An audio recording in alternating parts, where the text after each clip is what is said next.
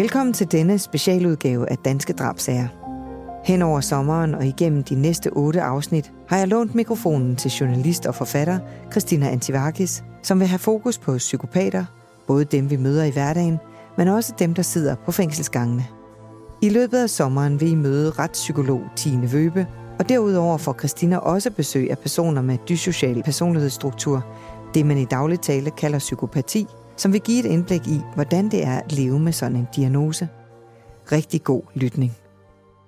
Psykopat.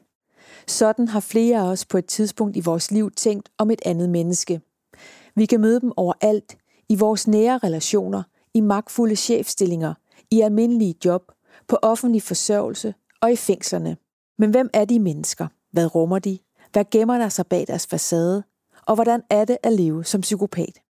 I denne podcastserie Spørg Psykopaten går vi helt tæt på og taler med to psykopater. Det giver os et unikt indblik i deres manipulationer, manglende empati og deres til tider voldsomme vrede. Og så har det indvillet i at svare på spørgsmål, som I har sendt til os. I podcasten medvirker også chefpsykolog fra Psykiatrisk Center Sankt Hans, Tine Vøbe. Hun er en af Danmarks førende eksperter i psykopati. Mit navn er Christina Antivakis. Velkommen til Spørg Psykopaten. Jeg ændrer mig jo alt afhængigt af, hvor jeg er henne. Hvis jeg er ude på Vestegnen, så er jeg en type, og hvis jeg er i Holte, så er jeg en anden type. Jeg har mange roller. Det kan være lidt svært at finde rundt i nogle gange. Hej Sheila og hej Brian. Velkommen, og tak fordi vi kom. Vi kender hinanden, fordi vi sammen med retsolog Tine Vøbe har skrevet en bog, der hedder De siger, jeg er psykopat. I den her podcast skal vi tale om psykopati, og så har I sagt ja til at svare på en masse spørgsmål om, hvordan det er at være psykopat. Kan I ikke lige starte med at præsentere jer selv? Damerne først. Jamen, jeg hedder Sheila, jeg er 35, jeg er førtidspensionist og har det, man kalder dyssocial personlighedsstruktur. Jamen, jeg hedder Brian, og jeg er 38 år. Jeg er førtidspensionist, og så har jeg jo fået at vide, at jeg er psykopat. Vi skal lige huske at sige, at øh, Brian, det er jo ikke dit rigtige navn, men noget, vi kalder dig i bogen og her i podcasten. Af personlige årsager, der vil du gerne være anonym. Der er så ikke nogen, der skal søge på mit navn og så se, at jeg er psykopat. Altså, hvor, hvor svært vil jeg ikke have det så, hvis jeg skal ind, i, ind og lave noget bestyrelsesarbejde, eller hvis jeg gerne vil have fat i en pige, eller et eller andet. Ikke? Øhm, det er jo blevet mere og mere normalt, at man, man lige googler den person, som man, øh, som man dater. Ikke? Jeg er glad for, at I begge to er her i dag. Hvorfor var det vigtigt for jer at medvirke i en bog, og nu også en podcast, der går bag om det at være psykopat? Det var vigtigt, fordi at for det første synes jeg, det var et sjovt projekt. Og for det andet, så synes jeg også, det var vigtigt at formidle en historie, fordi jeg synes ligesom, det er noget, vi kan lære af. Det er en optag til, hvordan du ender med, eller kan ende med at blive dyssocial psykopat. Øhm, hvilket også er et gennemgående tema i alle vores historier. Det er jo noget barndomsmæssigt, der ligger til grund for det. Men jo, jeg deltager også for at gøre op med et meget sort-hvid mønster, der er af især den kvindelige psykopat. Vi bliver meget skåret over samme kamp som de mandlige, og der er meget, meget stor forskel i min verden, og hvis du læser op på diagnoserne. Altså, jeg er træt af at blive sammenlignet med den mandlige. Altså, vi er voldelige, vi er manipulerende, vi er aggressive, vi har ingen følelser, øh, ingen empati. Øh, det bliver meget sort-hvidt, øh, som man plejer at sige. Vi bliver beskrevet som robotter, der ikke har følelser, ikke kan græde, ikke kan have relationer. Øh, og det er et billede, jeg personligt er lidt træt af. Altså, jeg synes jo ikke, øh, at det var vigtigt. Jeg tror, jeg gjorde det mest af ligesom at pleje min egen, pleje mit eget ego, tror jeg. Blive set lidt og hørt lidt. Jeg vil også gerne, sådan, når jeg har sådan efterrationaliseret, at, øh, at der bliver sat lidt fokus på, at vi må nødvendigvis ikke var så farlige, som det egentlig bliver gjort til i medierne, ikke? Men øh, om det er vigtigt for mig, det ved jeg ikke sådan lige. Altså, det var bare noget, jeg godt kunne tænke mig. I fortæller mig altså, at I medvirker for at give et nuanceret billede af livet som psykopat. I er jo det, man kalder hverdagspsykopater. Hvordan har I det egentlig med, at jeg sidder og kalder jer for psykopater? Der er ikke noget flov i det, eller noget tabulagt, eller altså, det er ikke noget, jeg flår over selv at præsentere mig som, eller sige til folk, jeg er. Så at du siger det, eller andre siger det, det, det generer mig ikke. Det tror jeg, at alle os, der har det, har det helt fint med. Det er jo, som jeg plejer at sige, ikke et problem for os, det er som regel et problem for omverdenen. Det er for vores relationer i vores liv. Øh, det er ikke et problem for os. Øh, jeg har det fint med at være det. Nej, det generer heller ikke mig. Altså, det er ikke noget, jeg går og udbasunerer til folk. Altså, min kæreste ved, at jeg er psykopat, og vi joker jo lidt med det en gang imellem, ikke? Men altså, jeg går ikke og siger det til alle folk. Altså, fordi jeg har det sådan lidt, at hvis, hvis jeg går og siger det til alle folk, så gør det mit arbejde i gåseøjne øh, sværere. Altså, jeg har ikke øh, lyst til at, at sætte begrænsninger for mig selv. Altså, det synes jeg er lidt gør, hvis jeg går og siger, at jeg er psykopat. Sheila og Brian er to ud af de knap 250.000 danske psykopater.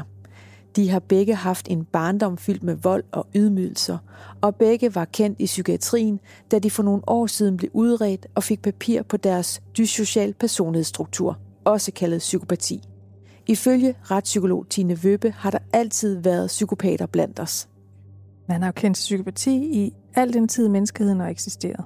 Det er beskrevet helt tilbage fra Bibelens tid, og op igennem historien har der været masser af øh, markante figurer i menneskehedens historie, som, som har været ekstreme, har øh, sat sig selv før alle andre, og egen sag øh, før alle andre.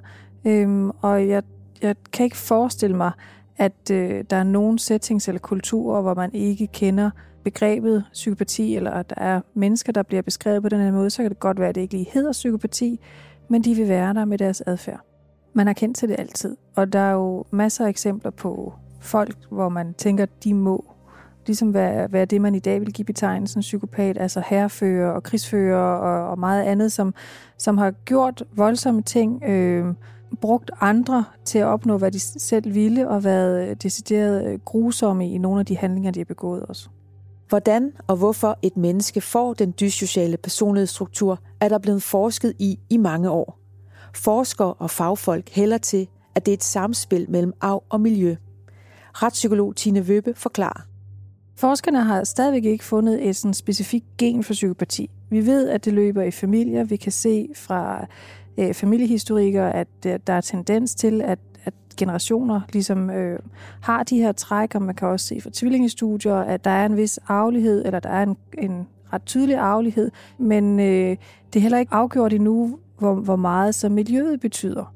Og man har ikke fundet det her specifikke gen for psykopati. Så, så det er også muligt, at man øh, øh, i virkeligheden er præget af det miljø, man måske er vokset op i. Hvis man er vokset op i et meget hårdt og barsk miljø, at så bliver man mere psykopatisk i sin egen adfærd som ung og voksen. Eller hvis man har øh, haft en forælder, der var ret psykopatisk, at så fordi man som barn spejler sig i sin, i sin primære omsorgsperson, så har man sådan tillært sig den type adfærd, at når man ser far behandle omverdenen på den måde, han nu gør, at så adopterer man groft sagt den type adfærd selv, og bliver selv øh, næste generation af, af den psykopatiske adfærd. De typiske træk for en psykopat er at være øh, manipulerende, løgnagtig, være sig selv nærmest, øh, have tendens til at frelægge sig skyld og ansvar og placere det i omgivelserne. Øh, de er ikke øh, modtagelige for straf eller påvirkelige af straf, og der er heller ikke øh, samvittighedsfuldhed og anger og empati på samme måde som hos langt de fleste andre. Der er også hos en del af dem en markant tendens til impulsivitet. Det behøver ikke blive sådan voldelig impulsivitet, det kan bare være impulsivitet i forhold til handlinger, øh, men at man gør, hvad man vil, og ret ofte også måske uden at have gennemtænkt konsekvenserne. Og hvis man har gennemtænkt konsekvenserne, så er man ret ligeglad med konsekvenserne. Som I kan høre her, så sætter Tine Vøbbe altså nogle ret markante ord på det at være psykopat. Hvordan vil I beskrive jer selv? Det bedste ord, det er vel på en eller anden måde kameleon, altså fordi at jeg ændrer mig jo øh, alt afhængigt af, hvor jeg er henne. Hvis jeg er ude på Vestegnen, så er jeg en type, og hvis jeg er i Holte, så er jeg en anden type. Det kommer an på, hvem jeg skal fange, og hvad jeg skal lave. Ikke? Altså, jeg har mange roller, det kan godt være lidt svært at finde rundt i nogle gange. Nogle gange dummer man så også, men altså, så er det jo nemt nok ligesom at få det tilbage på rette spor igen, ikke? Kan du prøve at tage os med ind i den forvandling? Hvad er det, du, du gør for ligesom at, at passe ind i forskellige miljøer? Altså hvis jeg er ude blandt kriminelle eller i det miljø, så er jeg jo den kriminelle. Altså så sidder jeg og fortæller lidt om alle de ting, som jeg har gjort, og altså fortæller om alle de kriminelle handlinger, jeg har lavet, ikke? for at gøre sig selv sådan lidt, pusse sig selv lidt op, ikke? Og er jeg i det i mere middelklassemiljøet, så pakker jeg noget af det væk og fortæller nogle af de lidt, lidt mindre ting, jeg har lavet, så for ligesom at virke lidt mere spændende. Ikke? Øhm, og er i en arbejdssituation, for eksempel, det er jo så ikke så tit, men, men øh, så er jeg jo en helt tredje, ikke? Altså, så har jeg jo aldrig gjort noget forkert. Så er jeg jo den ordentlige og bene og den rare og den, øh, den, der ligesom giver moralsk opbakning og ja, hvad det nu ellers måtte være, ikke? For at virke perfekt eller virke god. Og hvad med dig, Sheila? Hvordan vil du beskrive dig selv? Jamen, det kommer jo an på, hvad for en dag man tager mig på. Øh, om jeg er i en meget narcissistisk periode, om jeg er i en dyssocial periode. Om, altså, jeg vil beskrive mig selv, jeg kunne beskrive mig selv med mange ord. Altså, jeg synes, jeg rummer det hele. Jeg er sjov, jeg kan være sød, jeg er også ret hjælpsom. Øh, jeg er også aggressiv, og jeg er også stedig. Jeg er alle de dårlige ting også, men jeg har også gode sider. Har du det også sådan nogle gange, at du øh, tager farve efter, hvad for et miljø du er i?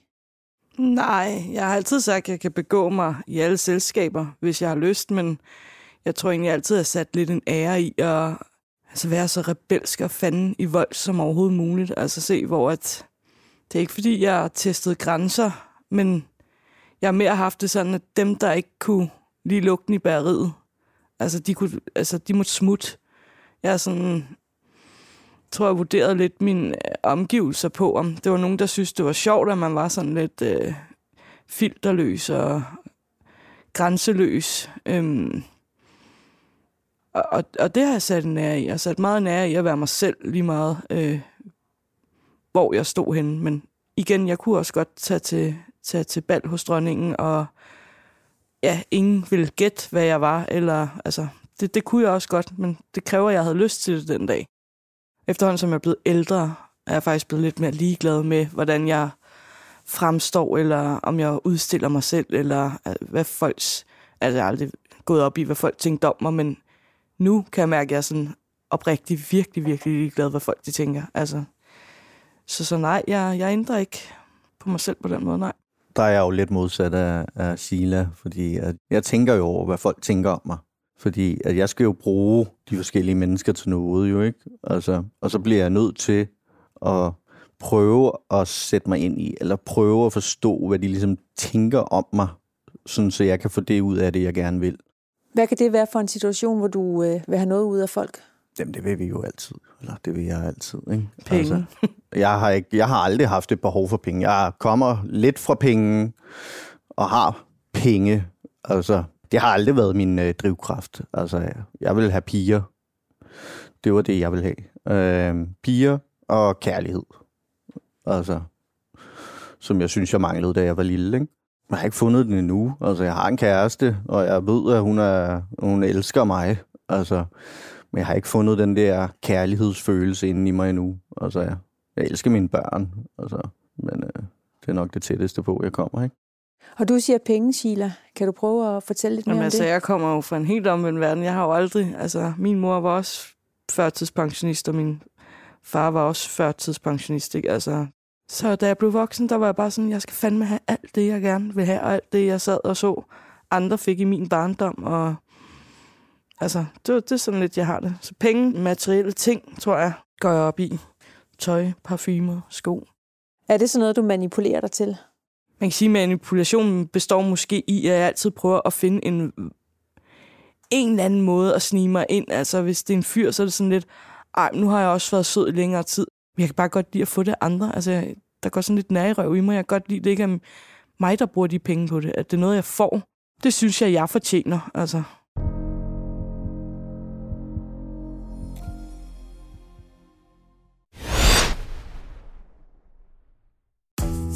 Med Bosch får du bæredygtighed, der varer ved.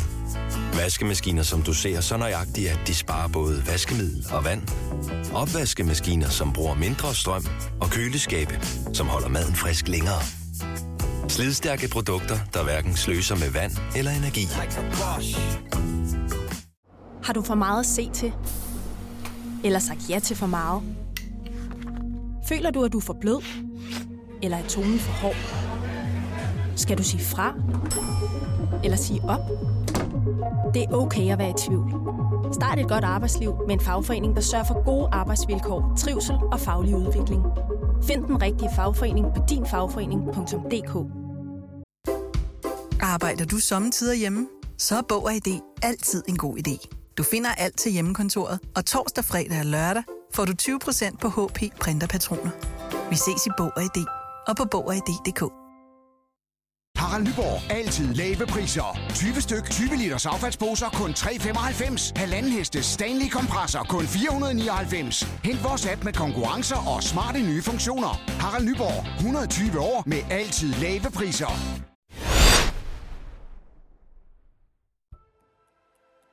I har jo begge sagt ja til at komme her i dag for at sætte fokus på livet som psykopat. Og jeg har også sagt ja til at svare på spørgsmål om jer selv og psykopati. Og der er faktisk flere, der gerne vil vide, om I selv kan spotte en psykopat. Altså, det synes jeg jo selv. Altså, jeg har jo, jeg har jo nogle domme, men altså, jeg har ikke været inde og sidde. Altså, jeg synes jo selv, at, at jeg kan se psykopater. Øhm, og mange af dem, jeg har begået mig sammen med, er også psykopater. Jeg synes lidt på en eller anden måde, man kan se det i øjnene. Det der tomme blik. Altså, ja. Det er svært sådan at sætte ord på, hvordan man lige ja, kan se det, men altså, jeg synes, jeg ser det i øjnene. Tomheden. Det kræver, du er tæt på den person, men hvis vi forestiller os, at vi står i køen i Netto, kan, vil du så kunne uh, spotte, hvem der uh, havde den samme personlighedsstruktur som dig? Det bilder jeg lidt mig selv ind, altså i hvert fald. Altså, jeg synes, jeg har set, set mange i hvert fald. Også folk, jeg ikke kender. Men hvad gør de, som gør, at du tænker, de her, de er psykopater? Jamen, de gør jo ikke noget specielt jo. Det er jo bare... Et blik. Ja. Det er bare ligesom blikket. Så der er jo sådan... Med mænd i hvert fald, når man går ud på gaden, så er der jo mange, der godt kan lide det der med ligesom at holde blikket, når man går forbi. Ikke? Og det er jo sådan en dominanskamp. Ikke? Altså, det er der mange mænd, der gør i hvert fald i de der lidt øh, belastede miljøer der. Ikke? Altså, når man går forbi hinanden, så følger øjnene bare, ligesom indtil man ligesom er gået forbi hinanden. Ikke? Det er sådan en latterlig magtkamp, ikke? Så hvis man smider øjnene først, så har man jo tabt, ikke? Og nogle gange så er jeg jo gået sådan her og kigget bagud jo, mens jeg bare har gået fremad. Gået ind i træ. Ja. Er det noget, du kender til, Sheila, på Nej. den måde at dominere øh, gadebilledet? Nej, jeg vil sige, jeg har altid haft sådan en holdning af, at jeg går ikke og kigger ned i jorden. Altså, jeg vil hellere have, at... Altså, jeg følger ikke nogen med, med, med øjnene, men jeg går med et øh, stift blik. øh, for jeg har sådan meget... Altså, du skal ikke tro, hvis du går på den anden side, eller, altså, du skal ikke tro, du kan komme altså, i nærheden af mig. Altså, du skal bare vide, at jeg er parat til at kæmpe for mit liv, hvis du... Øh, altså, så jeg tror, jeg går... Jeg får altid at vide, at jeg ser pisse sur og arrogant ud, når jeg går, men jeg går sådan meget med blikket lige ud. Jeg kigger aldrig ned i jorden. Men det er også sådan en øh, holdningsting, tror jeg, at gå med rank ryg, ryg og brystet frem. Og, altså nu kan man sige, nu har jeg også altid været en lidt øh, større pige, og jeg aldrig ville ligne, hvad jeg var. Altså aldrig ville ligne, da jeg var på kontanthjælp, og jeg har været lidt buttet og ligne sådan en sløv padde, der bare gik der og bare sjoskede afsted. Altså går meget op i at se rank ud.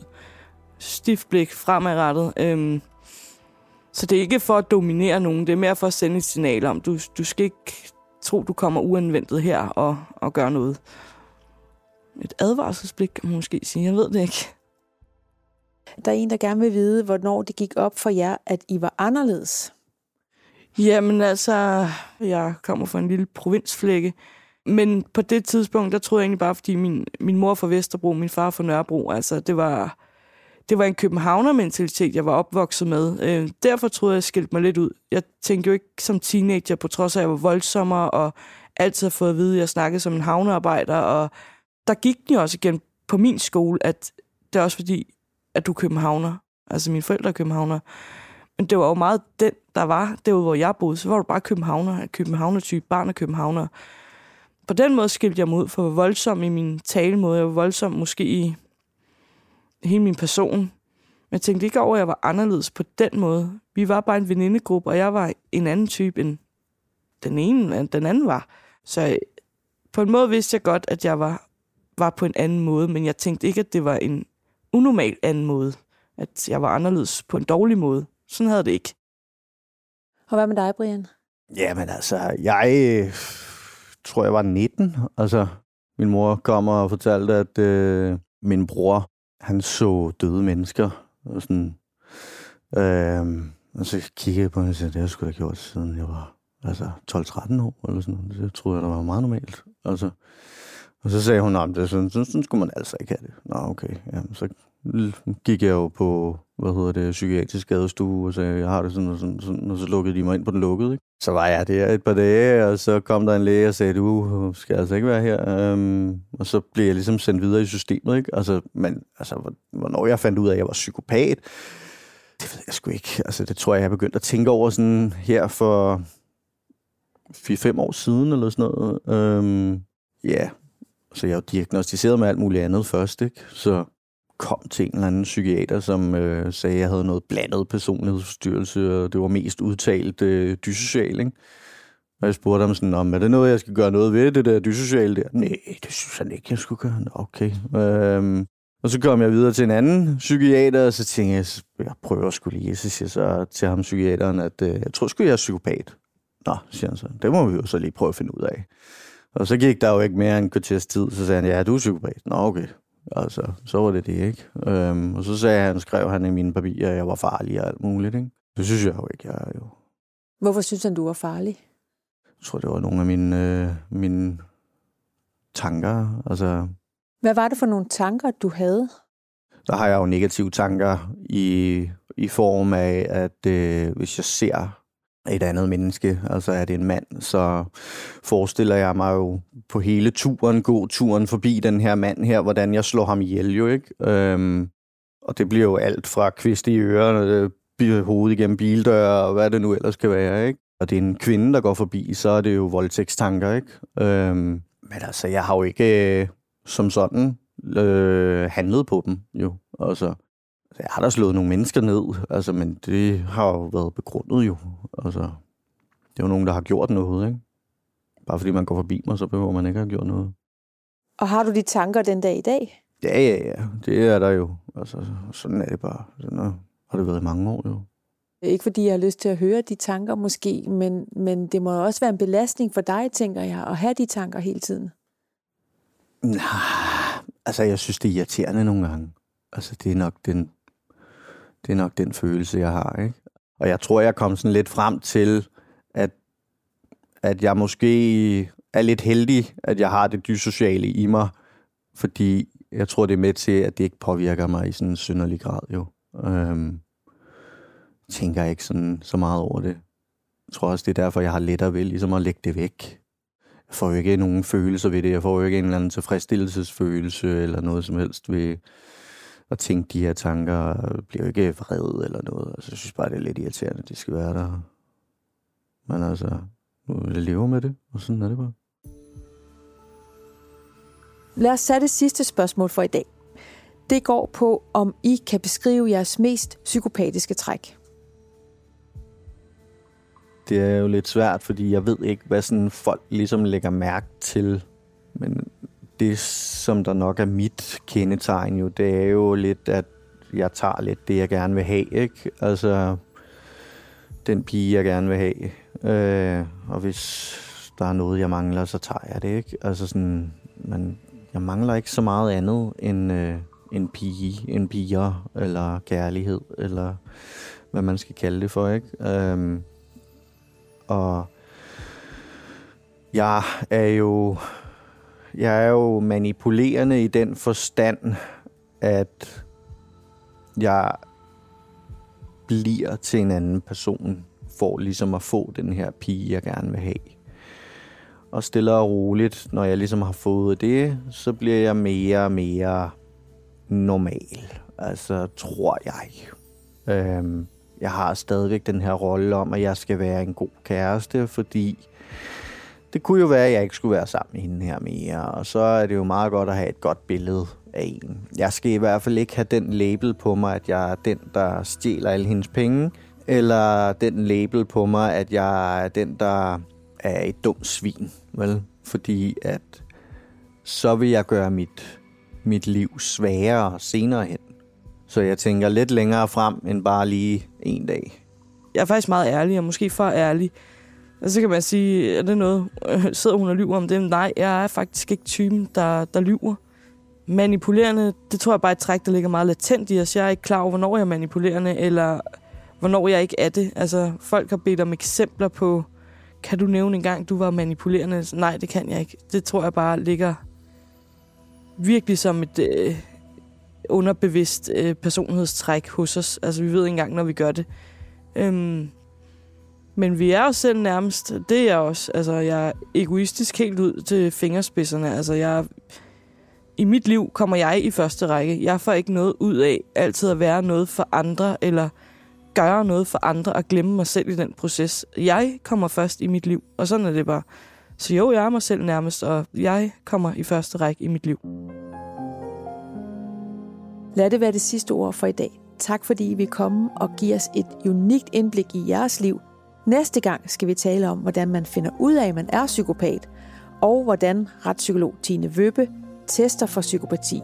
Og så er der selvfølgelig en ny bunke spørgsmål, I skal svare på for at gøre os klogere på, hvad psykopater tænker. Dagens episode var skrevet og tilrettelagt af mig, Christina Antivakis. Musik er potmusik.dk, klippet af Rasmus Svinger og produceret af Bauer Media og True Crime Agency. Tak fordi du lyttede med.